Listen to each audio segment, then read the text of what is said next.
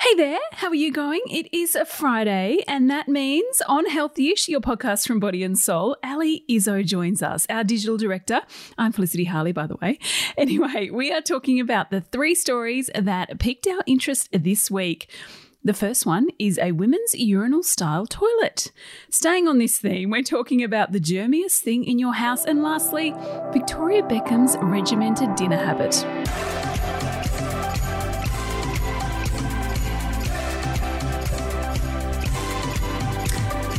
Ali, welcome back. How are you going? I'm good. I'm COVID free. I'm good. It's raining, but I'm dry, so I'm happy. I do love this. Each week we're like, have you had COVID yet? No. Have you had COVID yet? No. no. Fingers yeah. crossed. I know. I feel like I have to ask everyone I know weekly. I'm like, so have you got it yet? Have you got it? It's it's inevitable. It's okay. It I'm. I'm at peace with it. I know, and listeners who've had it we'll be there soon, I'm sure. Yeah, we will join you. Now, from COVID to the Peequal, what tell us about this story that got you intrigued this week?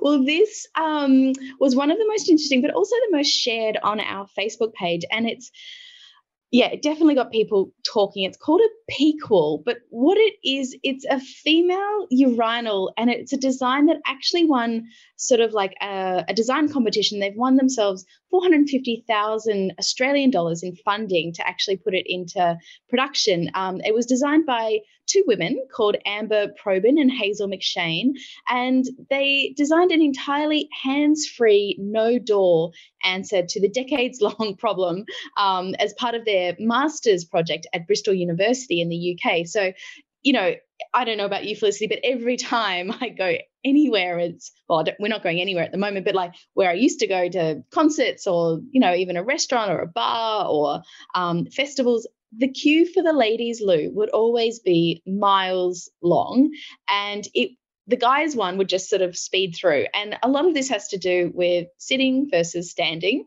But also now with COVID, there's, you know, the added sort of element of door touching and touching things generally. I think people are just a lot more aware of hand sanitizing, of germs, and all this is a good thing for us. So the Peequal, as it's called, um, has no touches. And basically, it's like a big spiral um, that kind of has a series of half doors, I guess, that allows you privacy, but you don't actually have to open or shut a door. And obviously, you don't even have to touch the toilet because you stand up to pee.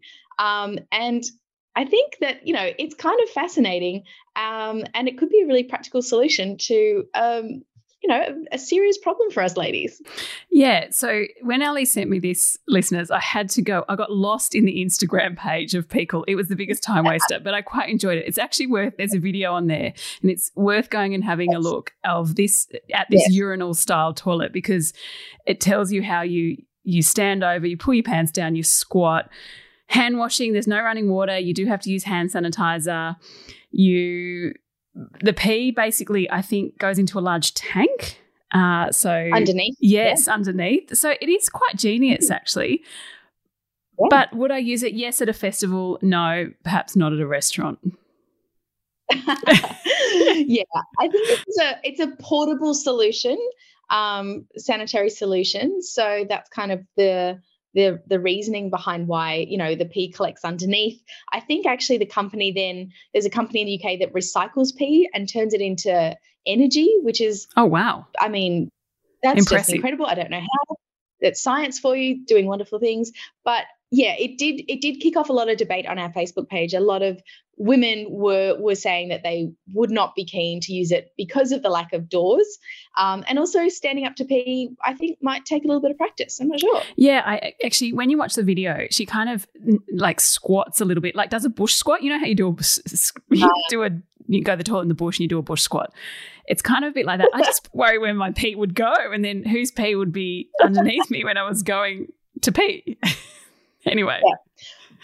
Anyway, look, it's it's a novel idea. Definitely, I think check out the uh, check out the article because there's pictures and you, you, kind of when you visualize it, you go, ah, I get it. Yeah, um, we'll leave to links to that in the show notes. Hey, I had to keep yeah, on the germ yeah. bandwagon today. I came across a study this week from Duke University that confirms everything we thought, but didn't perhaps want confirmed that our kitchen sponge is absolutely disgusting. they they they basically found that kitchen sponge is a better incubator for diverse bacterial communities than a laboratory petri dish. But it's not just the trap leftovers, it's actually the structure of the sponge itself. Now, there's been many sponge uh, studies before. I came across one a couple of years ago a German one that did a germ analysis of kitchen sponges, and they found that there was 362 different kinds of bacteria lurking in the crevices of your sponge. So that is disgusting, and I am outraged because I'm a sponge Nazi in my house. So this, I'm going to take this and and send it to my fellow uh, inhabitants of my house uh, to prove that you can't use the sponge forever and you can't use it for everything because it's gross. No, and considering the size of a typical sponge, that's nearly 5.5 trillion microscopic bugs crawling around the one thing that you use to clean your dishes. I think I did get into another Google hole after my after you sent me the toilet Google hole, which the, the good rule of thumb is Replace it once a week, and one of the best ways to clean it is actually put it in watered down bleach. Yeah, mm, well, kills all the bugs. Yeah. Anyway. Yeah, bleach. Let's change the subject. What was the most click story of the week? Yeah, okay. From from bugs to to this is not buggy at all. This is uh, quite a controversial story because I think it hit home for a lot of people for different reasons, and it came off the back of a podcast interview that David Beckham did uh, with a restaurant in London, and he kind of made a very offhand, casual comment about how his wife Victoria Beckham has eaten the same meal for dinner for the last 25 years. Um, he was sort of saying it in jest and saying it's a bit annoying for him as a fellow diner at the you know family dinner table but apparently, she likes to eat steamed fish and vegetables, and that's her go to. And she very rarely strays from that. Now, we had one of our freelance writers, um, Mary Madigan, to write a story about it. And she had a personal take on it because she herself used to eat the same way, very regimented, and would just eat the same thing every day, basically. The reason she did it, however, was because she was trying to lose weight. And she found that that was very.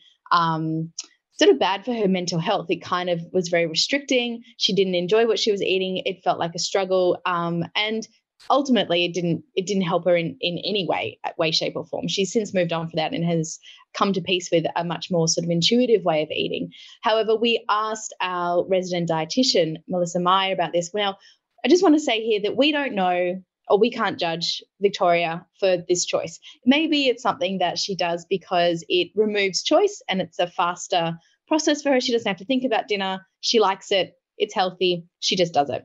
Maybe she has unhealthy eating patterns.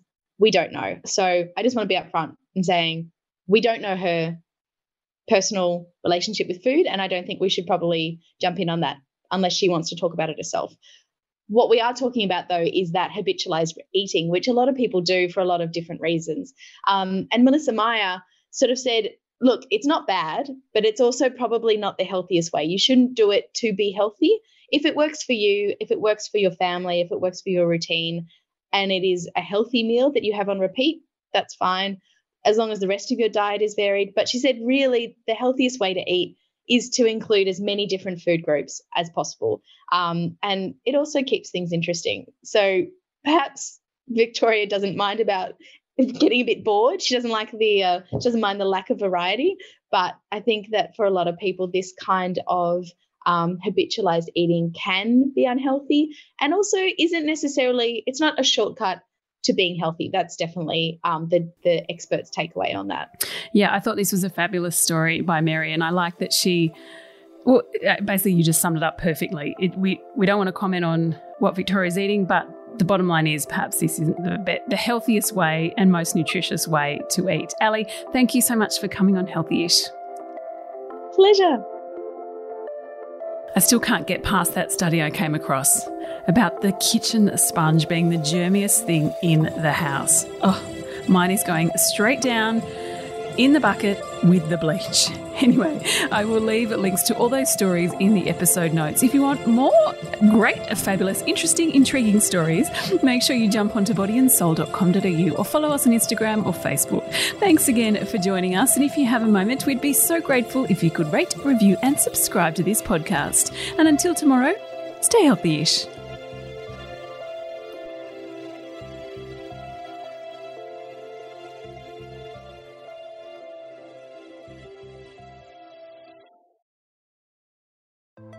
Hey, I'm Felicity Harley and I host Healthyish, where we chat to experts, influencers, and people in the know from around the globe to arm you with the knowledge to make healthier decisions for your mind, body, and soul. I think if we're going to be focusing on health, like sleep is probably the biggest component Oh, of that. I, I think sleep is the cornerstone. Like choose the harder option because I've never woken up and gone, I regret that run that I went at 4 a.m. I've never done that. Search for Healthyish and Extra Healthyish wherever you get your podcasts.